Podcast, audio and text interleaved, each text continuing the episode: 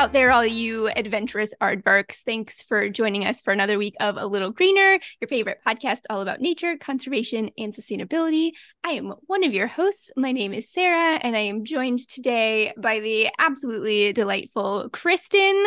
Kristen, for those of you that have been listening for a while or are, are used to a different name, Kristen is filling in for Casey, who's spending time with her first baby. And we're so happy to have you, Kristen. Hello, how are you doing? Hello, I am well. Happy to be back again. Mm-hmm. Enjoying the uh, super warm summer day today. Uh, we did some swimming this weekend. We're going to a water park this week, living up the last little bit of summer yeah. before school starts for my daughter. Woo woo. Yeah, I so forget about things like that. Being an adult without children that lives in a very touristy spot, I forget about seasons. I mean, it's ridiculously hot. So, from that standpoint, I think about it. But yeah, just the summer is already kind of winding down for for school kids. It's crazy. Yeah, and uh, my daughter starts the first week in August, and that's early in my mind because we always started later, kind of mid August when I was in school. Mm-hmm. So it seems so early. Yeah, it really does. I've been talking about that with other people down here too that have kids. It does seem really early, but such is life, man. Uh, Kristen, last week we talked about bees. I loved or a couple weeks ago, whenever that was. I don't even know anymore. Our schedule got so so uh, wonky there for a minute. Hopefully, we'll be back to some more regularly scheduled programming now. But whatever that was, our last episode was about bees. I had a lot of fun learning some things about bees, and we were given a challenge by our special guest John to to look for bees basically when we were outside and you my friend smashed this challenge. You knocked, knocked it out it. of the park. I did. That's what I was just gonna say. um, I just went I went crazy. All the pollinators, not just bees, yeah. because I I've been planting more and more natives in my yard. Uh, I removed the invasives the first year we moved into our house, and now I'm just planting more and more natives. And this year, things kind of finally started filling in. And so I went out like the day after we recorded. I went out to look at things and like take some pictures. And I sat there and really looked, and there was a lot more out there than I thought there was. I mean, I did have honeybees. I mentioned that in our episode that a neighbor somewhere near has honeybees, and I would like to know where they're at so I can have some honey. Mm-hmm. um, bumblebees, of course, but I also saw carpenter bees. I saw some sort of sweat bee, some sort of cool, dark, iridescent wasp looking thing. I don't know. I should ask John about it. It looked really cool. Not something I wanted to get very close to, but it looked very cool. And then, most exciting of all, and I had to text you about this right away, Sara. I saw a hummingbird moth. A hummingbird moth my lawn. Like I freaked out because I have never seen one. And this was the day after we recorded that episode, yes, and we, I, I was talking never, about hummingbird moths seen one before. And I was out in my backyard and this very large thing flew by my head. And I thought it maybe was a butterfly or something. And it bonked into the side of my garage and ricocheted off. And then it was like, oh, flowers. And I have some garden phlox. And it sat there and I got I got pretty close to it. And then I was like, no way and I text you right away and I recorded it. So there may be some photos that Yes. Hopefully actually by the time y'all are listening to this, we'll have posted some because yes, Kristen uh, oh, very man. kindly sent me all the stuff. And it was somewhat act- anticlimactic because my phone does not do well with texted videos. And so I couldn't tell what it was. And I was like, oh, oh, yay, you found some bees. And she's like, it's a hummingbird moth. Oh, yeah. And then she sent me the video and I was just duly excited. It was beautiful. So, yes, we'll be sharing those photos with you. And Kristen, thank you for sending them because I needed to live vicariously through you because I have no bees. Well, uh, we have a guest room, so you're always welcome to come visit. It's only a, a short drive. Yeah, right. what is what is it like? Twelve hours? Like it's long.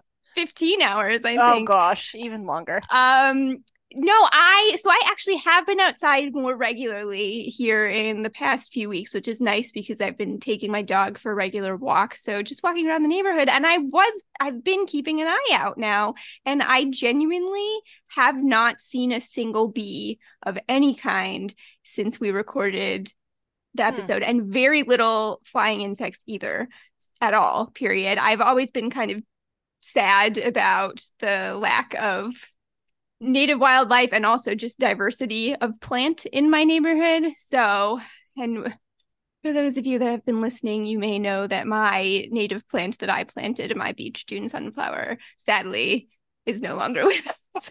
So, R.I.P. Uh, yeah, I have one flowering shrub that that a lot of houses seem to have here in this neighborhood. I don't know what it is, but I haven't yet to see anything flying around it at all. So I am just living joyously through the pictures that you sent me and I'll have to go on some some walks beyond my neighborhood to see what pollinators I can find there. But it was a, a fun challenge and I've definitely been more aware as I've been out walking around and it's pretty amazing um, when you do make that switch and if even if some neighbors do just mm-hmm. swapping out a couple plants for something native and something flowering if you plant it they will come like it is amazing just the different diversity i see now uh, versus a year ago and especially versus two years ago so I, it still kind of blows my mind how insects work like that how they're mm-hmm. attracted to the certain flowers and certain colors and and things like that. So yeah. there's there's hope. Don't don't lose hope. Yes. No i it's definitely something i want to work on. And it's it is kind of a fun little case study our differences of experience and the differences of plant life that we have. For sure. And so um we're going to try to transition away from this even though i could talk about bees forever I love pollinators, but we have another very fun topic for discussion. We sure tonight, do. Though. And to start that discussion, Sara, I would like to know what was your favorite TV show as a child? This is a hard question.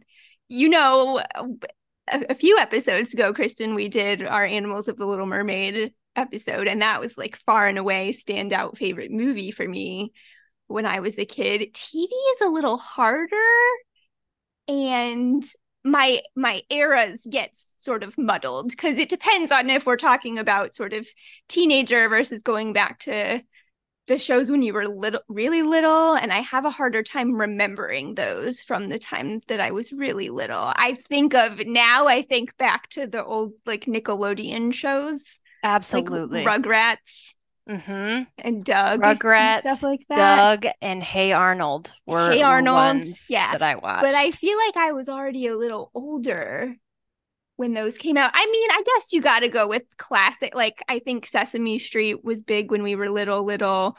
Um, Mr. Rogers' Neighborhood mm-hmm. and Reading Rainbow.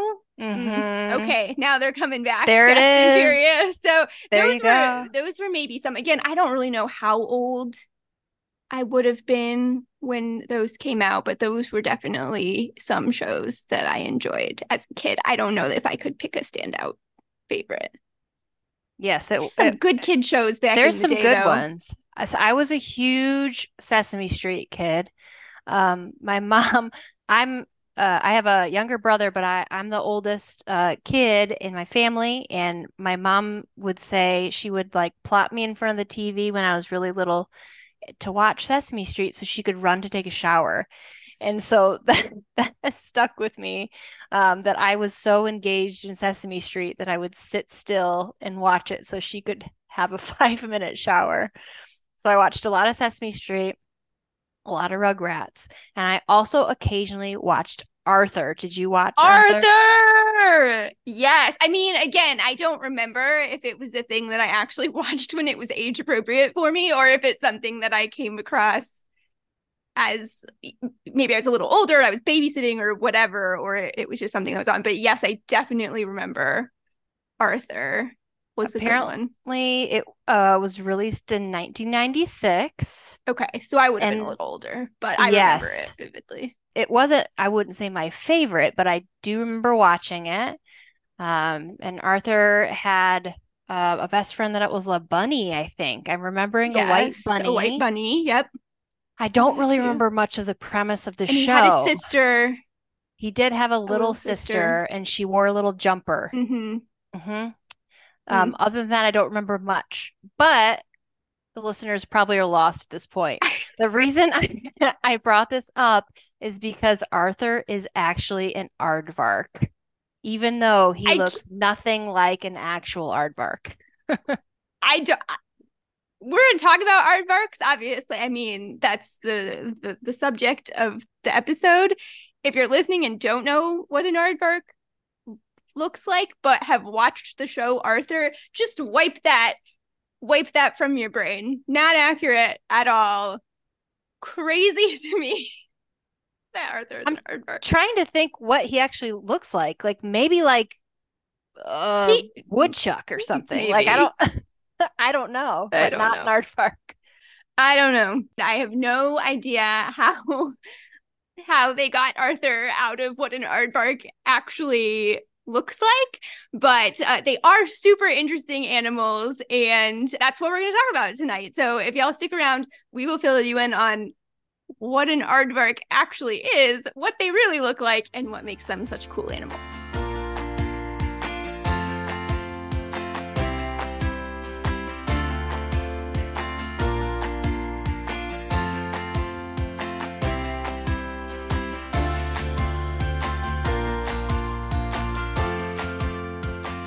All right. Thank you for joining us. Now that we've talked a little bit about what an aardvark isn't, let's talk about maybe what an, aardvark actually looks like. So, wipe the image of Arthur the aardvark out of your mind. Sara, can you describe what an actual aardvark looks like? I will do my best. They really are just super unique animals. Hold on, I need my my photographic reference here.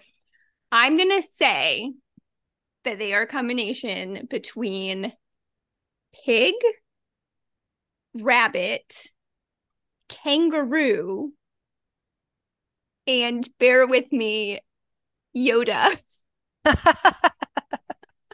That's amazing. That's my description. So we're imagining a gosh, I don't even know how tall, but like s- sort of medium to large dog sized animal, I would say, but like buffer than at least than my dog. Uh, so a, a, a pretty sturdy looking animal, sort of grayish color, long tubular snout, sort of looks like a, a long extended pig nose with big old rabbit ears. You might almost have to throw a little deer in at the face too. like their eyes maybe are a little bit. Okay. I feel like deer like. And then I'm going back to more, more of a pig like sort of thick skin, sparse hair kind of body, and then a tail that just makes me think kangaroo. That's where the kangaroo yep. comes from. And then their feet are really bizarre to me. And I don't feel like I'd ever really spent time looking at an aardvark's feet before preparing for this episode. But that's where Yoda comes in. If you look at a picture of an aardvark's front feet, and then go look at a picture of Yoda's hands and tell me that there is not inspiration there. You know, that's not the part of Yoda I thought you oh. were using. Ears, were you thinking? Yeah. Yeah. I feel like Yoda kind of has the little hair yeah. sticking out of mm-hmm. his ears. And so yeah now I need to go look at no, Yoda's yeah, do, hands. That'll okay. be that'll be part, part of the challenge for the week. Is everybody yes. go compare an aardvark's front feet to Yoda's hands and tell me I'm not crazy. Done. Thank you, and and please, listeners, do that and let us know. I'm here for it. So I I agree with all of that. They are very big, stocky animals, um, usually about 110 to 180 pounds. 50 to 82 kilograms for anyone that's listening outside of the United States. I don't know if we ever do that, but I thought I'd throw that in there. Yeah, it's good. Um, and the name aardvark is from a South African word meaning earth pig. So pig, Fits. I mean, they look like a pig.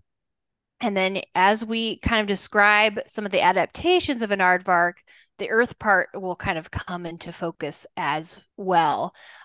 I love aardvarks. They're one of my favorite animals. They're so strange. Um, and hopefully, listeners, after listening to this, you'll find them at least interesting. Maybe not as lovable as I do, but I'm a little strange. no, I think I think this is I love it when we do these animal episodes. I think it's so fun. Every time we do it, I get just renewed with excitement about an animal, even if, it's an animal that I already knew about or had worked with, which I have not. I've not ever really worked with aardvarks, although I have been around them. I, yeah, they just, it just refills me with excitement and it reminds me how cool animals are. So, yeah, I love that we get to just talk about the animals that we think are cool. Absolutely. So, we've compared them to pigs a lot, but they're not related to pigs. So I did um, some digging. oh boy. And that's a joke for later. It'll make sense. Hold, hold on, on, to, that. that. Yeah. Hold on to that. and according to National Geographic, their common ancestors are elephants and golden moles. So digest that for a second. And then I was like, well, what is a golden mole? I had never heard, I mean, I know what a mole is, but what's a golden mole? And so they do kind of have almost goldenish fur. And according to uh, Wikipedia, so take that with a grain of salt, there are 21 different species of golden moles, and they live in sub Sahara Africa. And that is where aardvarks are found. So they um, kind of share uh, a region. And these moles have eyes, but they're non functional and they're covered with fur. And so they can't see. so they're just strange little creatures. I don't know if you're ever going to do a, a podcast episode on moles, but I just thought that was wild that, that aardvarks are related to moles in some yeah, way. you went down the the rabbit hole of the aardvark unique animals. Yes. yeah, the, the aardvark unique animals. How many digging puns can we fit into this episode? Uh, yeah, I don't know if we'll do an episode on the golden mole either. We'll put it on the list. But folks who have been listening, you are may be recalling this a little bit from our episode on elephant shrews, who are also in this little group of sort of misfit animals, if you will. So we we mentioned aardvarks in that episode. We probably mentioned golden moles as well uh, as part of this this group that's called Afrotheria.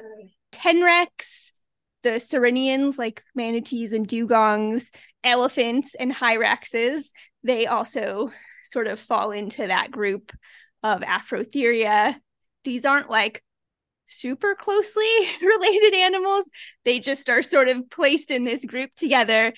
And there is only one species of aardvark that is the only member of its order. So they really don't have any super close relatives. So they are genuinely, aside from just their appearance, they're a very unique animal. Absolutely. Very strange, very unique.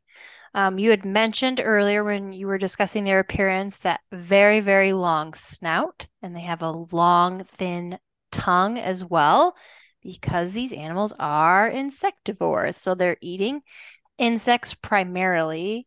And so I um, did work with aardvarks for a brief period of time when I was a keeper, and that's kind of how I fell in love with them. But I don't ever remember seeing uh, a skeleton or even a skull of an aardvark. We didn't have any artifacts like that to show people. We just did keeper talks uh, with the animals. And so then I had to look up some photos, and they are very strange looking in skeletal form as well. and I pulled up photos of the skull specifically. And when I looked at it, just briefly, it reminded me a little bit of a deer skull, and I added some photos so you could see as well. Do yeah. you kind of get that vibe? There, there definitely is, I think, just from the elongatedness and the teeth to a certain extent. I think, yes. yeah, you, you placement of the teeth, the elongated kind of snout, um, placement of the eyes. Yes, for sure. And I just thought that was so kind of random. And then once I was looking at the skull, I was trying to think, well, they do have those molars in the back, just like a deer does for grinding food, but do they actually need to do that? Was my next question. Like, are, are yeah. they actually chewing their food? Yeah. And this was a weird thing. Like, I still want to know more about this because I think looking at it, it seems that generally speaking, no, they don't chew their food. Right. So they have a muscular stomach almost akin to Kristen being the bird nerd. We would talk about like the gizzard that birds have to help them sort of grind up some of their food. They don't have any teeth. So aardvarks have a muscular stomach wall that they can use to grind up their food.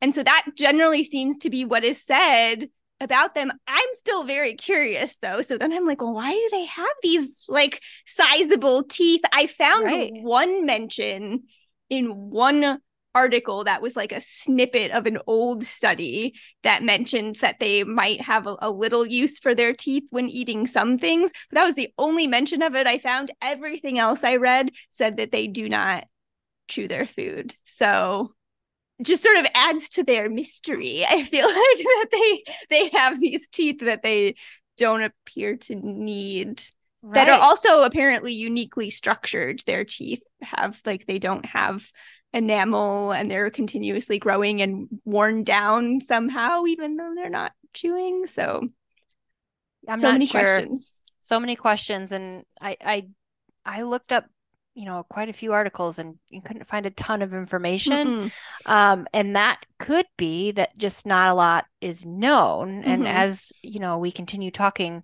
you might see some clues as to why that is, but there's not a ton of people studying aardvarks. Yeah. And so um, that's something I would like to learn more about, or, you know, their jaws and how much movement they're even capable of.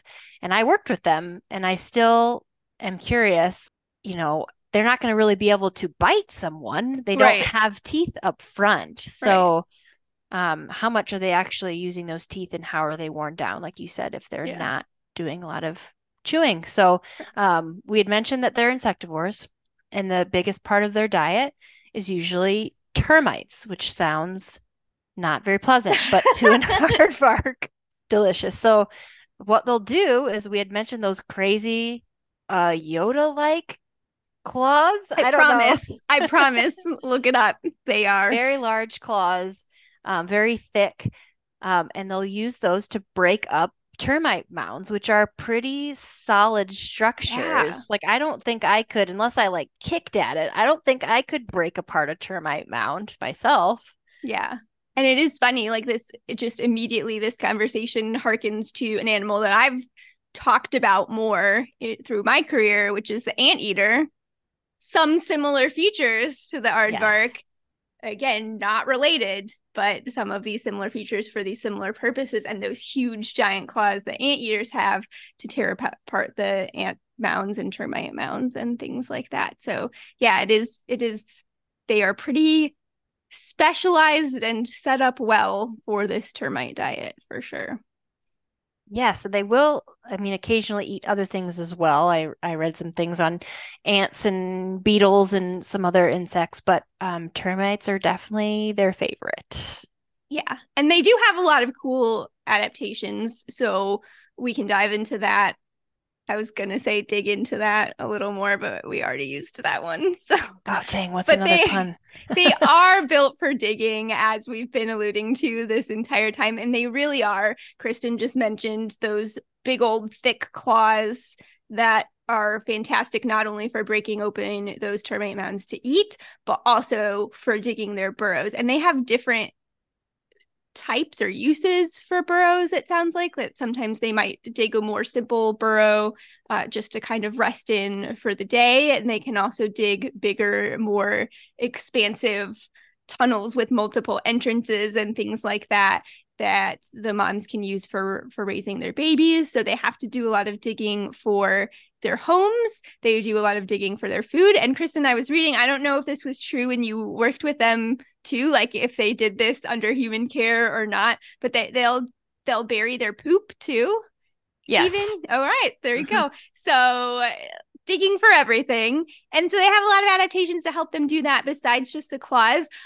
They also have hair everywhere. You mentioned this a little with the, the Yoda ears too, I guess, Kristen, but they have long hairs around their eyes. They have hairs in their nose because I mean, imagine sometimes I watch my dog dig out in the yard and he'll get a little excited with his digging holes and then he'll come running back over to me, just like all excited, and he'll be panting in my face. And he just has dirt all over his tongue and like in his ears. And I'm just like, this this looks like no fun at all, my friend. I'm sorry to tell you. So, aardvarks who have to dig this much, they have those hairs around their eyes. Uh, around their nose to help keep the dirt out and they can also pin their ears back to help keep the dirt from flying in places that they don't want it to fly yes definitely some some good adaptations to have and then humans we just have little eyelashes and that's all that protect our eyeballs so we could never be in an environment like that we would not last for very long um, but that's the digging aspect is probably uh, the most fascinating to me. Working with them in a zoo situation, uh, they still did a lot of digging. So yeah. we gave them a lot of different types of uh, substrate to dig in um, to keep them occupied. And then they did have a yard um, that we took them out into to dig. So you did briefly mention it that they're digging burrows to lay in during the day because they are nocturnal. So there would be short periods of time we would take them out uh, to kind of see people. Otherwise, they would just be sleeping all day. and we'd bring them out uh, to their yard that was just completely dirt. We couldn't keep any plants in there really because they would dig them up. And they would just go to town and they oh would dig gosh. and dig and dig. We always had to have another keeper on standby because they couldn't dig down too far because then we just wouldn't be able to get them out. oh my god! so that was always fun.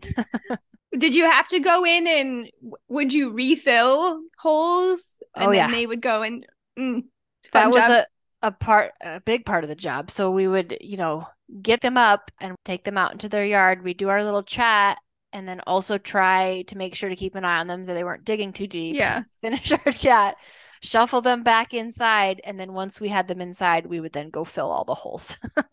but what a cool thing to be able to see up close too. And this is what I, I feel like is so cool because I, I can't remember if I mentioned this earlier or not, but I do feel like this is an animal that some people don't know is real. And so and it's it's not a lot of zoos that have them, but I think it is a cool opportunity for folks to get to see them up close and appreciate those adaptations. Absolutely. And uh, we alluded to this a little bit ago uh, that they are nocturnal, but they're also solitary. So that's another reason they're so difficult to study. Mm-hmm. Um, but as we've talked about with other animals on your episodes, I mean, there are advantages to being awake at night. I mean, one of those, especially for the aardvark, is protection from the sun. So they are in Africa, sub Saharan Africa, can get a little warm there. And while they do have some hair. It's not some fur, but it's not a lot. Mm-hmm. Um, so I can imagine they would probably get sunburned if they were out during the day a lot. Yeah. Which, you know, if you thought the aardvark looked strange before, can you imagine a sunburned aardvark? Oh. Yeah, hiding in those burrows during the day is probably pretty smart. Yeah, I did I actually hadn't really thought about that, but I bet that is uh would be a concern for them out, out during the day. They do have pretty thick skin. That's another adaptation, though. So sparse hair, but thick skin that can be a potential help for them as they are eating things like ants and termites that could potentially do some biting. That thick skin is a, a protection for them against those insects as well. And that's something I, I often forget. I mean, it's been quite a few since I've worked with aardvarks, but yeah, it's necessary to have that thick skin because, yeah, a lot of their food is going to bite back. Sara, it looks like you found some fun information on some of their senses. Yeah. So this is one I feel like I was surprised and frustrated when we did our episode on the elephant shrew that I couldn't really find a whole lot special. That, you know, they have these crazy long little snouts and I found like nothing of interest related to their snout in terms of adaptation or things that help them, but it, is for the aardvark. They also have those long snouts, like we talked about, reminiscent of sort of an elongated pig nose, and they do seem to have a great sense of smell. I was reading, I initially read this from the Carnegie Museum of Natural History, but then I saw it in a number of places as well that aardvarks have fun Jeopardy fact for you have the highest number of olfactory turbinal bones of any mammal. So this is the part like inside the nose that is that are like all the little like if you ever look at a skull or a skull replica of mammals and you see the little thin curly bones inside the nasal cavity kind of uh, yeah. so these are all covered by like uh, they say olf- olfactory epithelium here but basically what is going to help give them a sense of smell so the highest number of olfactory turbinal bones of any mammal award winner aardvark good sense of smell to help them find those insects that they're eating Fantastic. And probably other things too. and if you look up any videos of aardvarks, I think maybe Planet Earth 2 might have had some videos if I'm remembering correctly. Their nose is like almost always to the ground unless they're mm-hmm. like actively tearing apart a termite mound. Their nose is to their ground and you can see their furry little nose kind of vibrating almost back and forth as they're looking um, for different things to eat. So yeah. just fascinating creatures. Yeah, all kinds of cool things. So they have this sort of mishmash, almost put together body parts, it feels like. And even, I didn't even mention this, but the skeleton picture that you put in here, Kristen, is really sort of bizarre looking too, because you do see those almost long toes that look very finger like on on the skeleton and then this they have this sort of arched humped back that i I guess you do see when you're looking at the animal fully, but I didn't really, it sort of seemed exaggerated in the skeleton. So, yeah, definitely an animal with a unique uh, appearance, but those parts all work together to help them survive in their environment. And I found one other thing when I was reading about the aardvark too, not a, a physical adaptation per se, but a thing that I had never heard of before. And Kristen, I'm curious if this was a thing that you were aware of. Have you heard of the aardvark cucumber? I have not. Okay, so I came across this again in just a snippet of a study, but then I did try to corroborate it in other places. So this seems to be a genuine thing that at least right now we we believe to be true that aardvarks have a relationship with a specific type of cucumber that is referred to now as the aardvark cucumber. So, as we've said, they eat mostly insects and uh, mostly uh, termites and ants and some other bugs as well. But they do apparently also sometimes ingest some vegetable matter. And this aardvark cucumber is one of them. I'm not even going to try the scientific name, but basically, the idea is that the aardvark is the only disperser of the seeds of this plant. So this plant has hmm.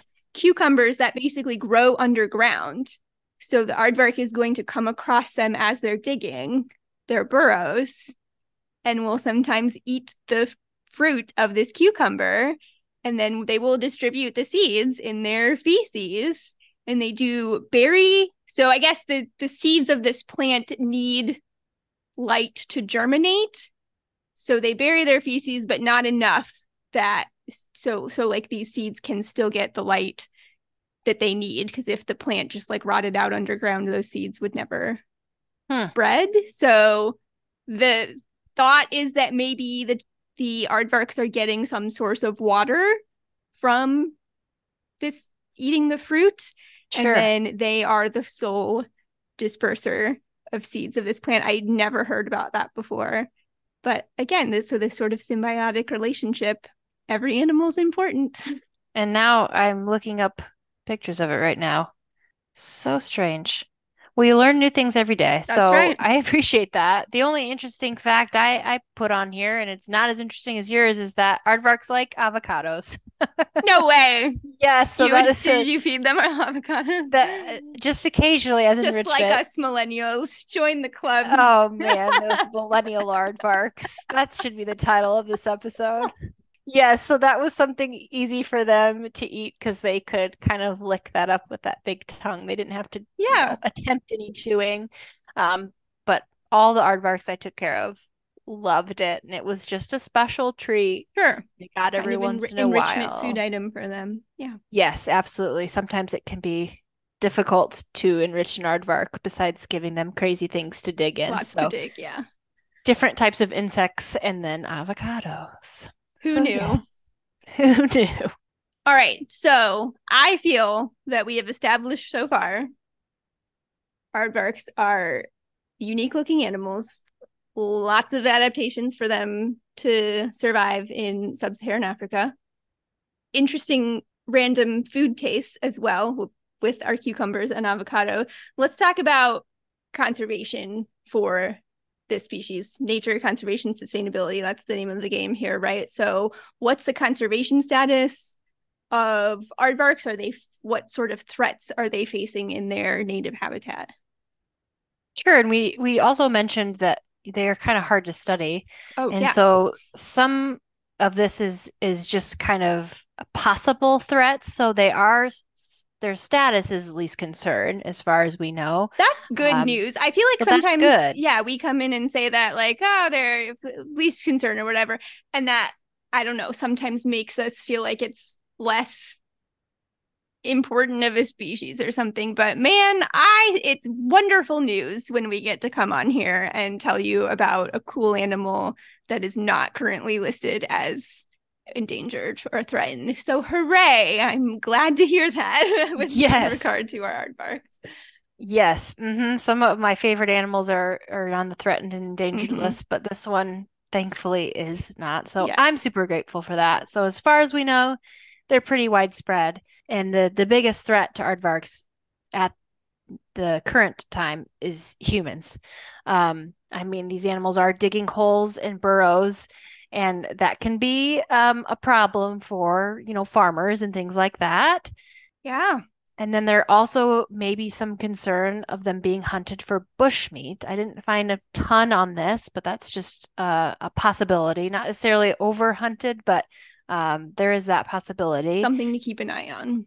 Something to keep an eye on for sure. And then um, the other thing that ties into our last episode is the use of insecticides and pesticides and things like that spraying on cropland um, because an aardvark needs to eat those insects that they're yeah. spraying for. And I didn't really make that connection until I was doing research for this episode. And it, I mean, it makes sense. So, yeah.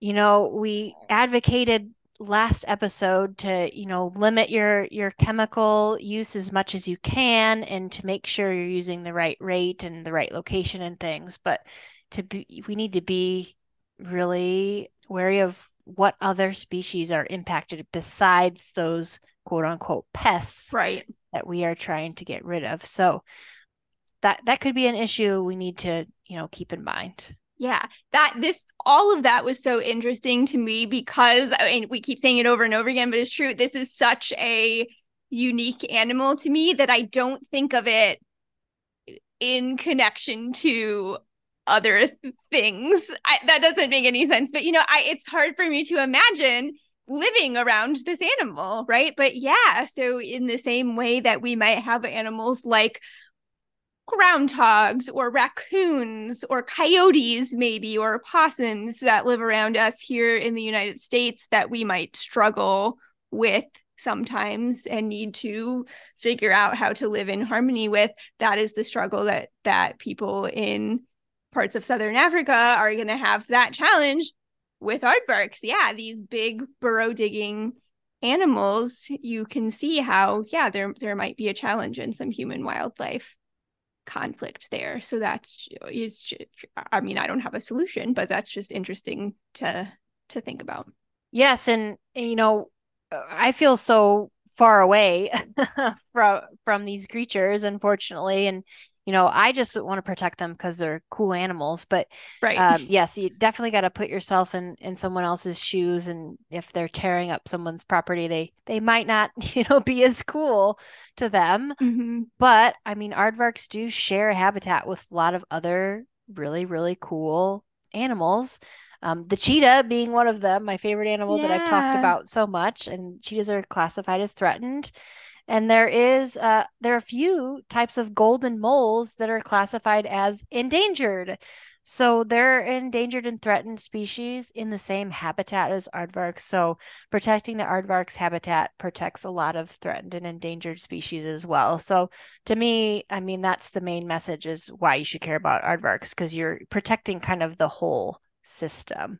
For sure. And I mean, I think other species of animals too will utilize their burrows as well after they've been abandoned and things like that. So their the habitat that they provide for other species is important too. Yeah, I'm with you. I'm always all about just the we should care about them because they're a living thing on the planet. But yeah, I, I think that there are important sort of bigger picture conservation things to keep in mind. And I do always like to say, too, whenever we're talking about an animal that is not listed as endangered, we do not need to, nor should we, wait for an animal to become threatened or endangered before we start thinking about what we need to do to protect it. So the time to start thinking about conservation for species is now no matter what threat level the the species is at.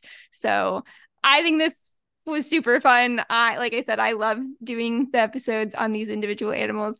I also every time we do these episodes i start to feel like i relate a little more to an animal. I'm like oh oh they're solitary. Oh they like to spend time like laying in their burrows like they eat and they rest in their burrows and that's and they just sort of hang out by themselves. That's the life of an aardvark.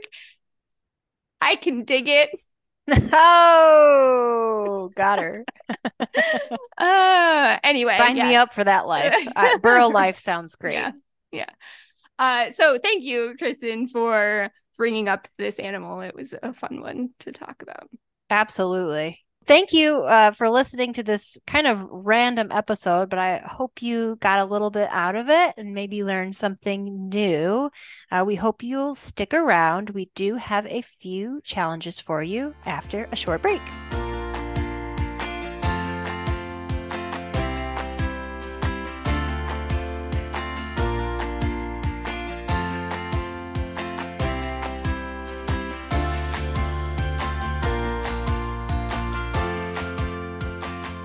All right, welcome back. All about aardvarks today. Woo! Kristen, what's the challenge of the week for us this week? Well, I have a couple. The first one I kind of already talked about a little bit is if you're using any sort of pesticides, stop and think if it's really necessary to use that chemical and if there are other kind of natural ways um, to get rid of this quote unquote pest species that you mm-hmm. are looking at. Maybe um, there's other methods that aren't chemical methods that you can be using. So definitely double think your use of pesticides and get some um, professional opinion on that. Yeah. So you're using the right thing, right time, right place, and, and that kind of thing, and look for more natural methods if you can. And I also, can I just jump in on, on that real yes. quick too? To just say, some of this, like not always. I have used chemical yeah pesticides before and herbicides on on occasion, but do try to be very sparing about it. But some of this is sort of retraining our brain or, or reprioritizing maybe. So people who've been listening to the podcast have heard me talk about these bugs that I have all over my house. I can't remember what the name of them is anymore. The bugs themselves are not invasive, but they're here probably because of this invasive tree mm. species mm. that I have. And so they on certain times of year, it is like a horror movie out there. like they're just covered. But I did some research on them and they do not harm anything. They're not destroying my hmm. house. They're not destroying plants or anything like that. The bugs themselves don't do any harm. So I opted to, I'm not spraying anything, you know, I'm not trying to get rid of them because whatever. So I have lots of weird bugs all over the place on the outside of my house, but they're not doing any damage. So I can make the choice to not use that pesticide and just live with the bugs. You know what I mean? So yeah. sometimes it's just re- reprioritizing those things too. Yes. I'll take the hit on the the visual impact uh to avoid the chemical impact. That is an excellent point. Yes, I'm so glad you brought that up. Um, there probably are some listeners out there that maybe don't have a yard at all mm-hmm. um, that won't be able to utilize that challenge. So i do have one more that might be of interest to some folks is to look up some videos of aardvarks you know quote unquote hunting at night. Um, super interesting creatures and watch how they uh, use that long snout and their great sense of smell and how uh, you can probably see a little bit of that hair as well, protecting them for the elements. So look up some hunting aardvarks and then maybe look up Arthur and Yoda, and you can make your own comparisons and let us know what you think. Yes, were we accurate in our descriptions and accurate in our disdain is the wrong word because we both said we enjoyed Arthur as a show. In our incredulity, that in le- upon learning that Arthur was actually supposed to be an aardvark. are we are we on point there? No, that's a great challenge. Oh, are there any Arthur animators listening to this podcast right now? Oh no. Please email us. I would like to know your just, inspiration. Yeah, just let us know the inspiration. We're not faulting you. It's an adorably no. animated. It's so cute, show. but I want to so know cute. Yeah the decision on on some some of that animation. So let us know. I'm sure you're listening. yeah. um, I I love the challenge. I want to look up some of those videos too. I do think that that is a fun way to just sort of be intentional about learning about a specific animal, uh, even when you can't see it in person. I think really taking the time to seek out and watch and pay attention to that animal is a great way to be inspired to appreciate it a little more. So, great challenges, folks. If you have any questions, comments thoughts, suggestions for future episodes, bee photos you want to share, aardvark stories you want to share, anything like that, you can find us all over the place. We are on Facebook. You can find us at a Little Greener Podcast. We are on Instagram at a Little Greener Pod. We are on Twitter at a Greener Podcast. And you can email us anytime at a Little Greener Podcast at gmail.com. Thank you guys for listening, and we appreciate all your thoughts. So send us some photos, send us some stories, suggestions for new episodes. We're here to listen to it all. Yay! Always lovely chatting with you, Kristen. Thanks again. And folks, we'll talk to you in a couple weeks.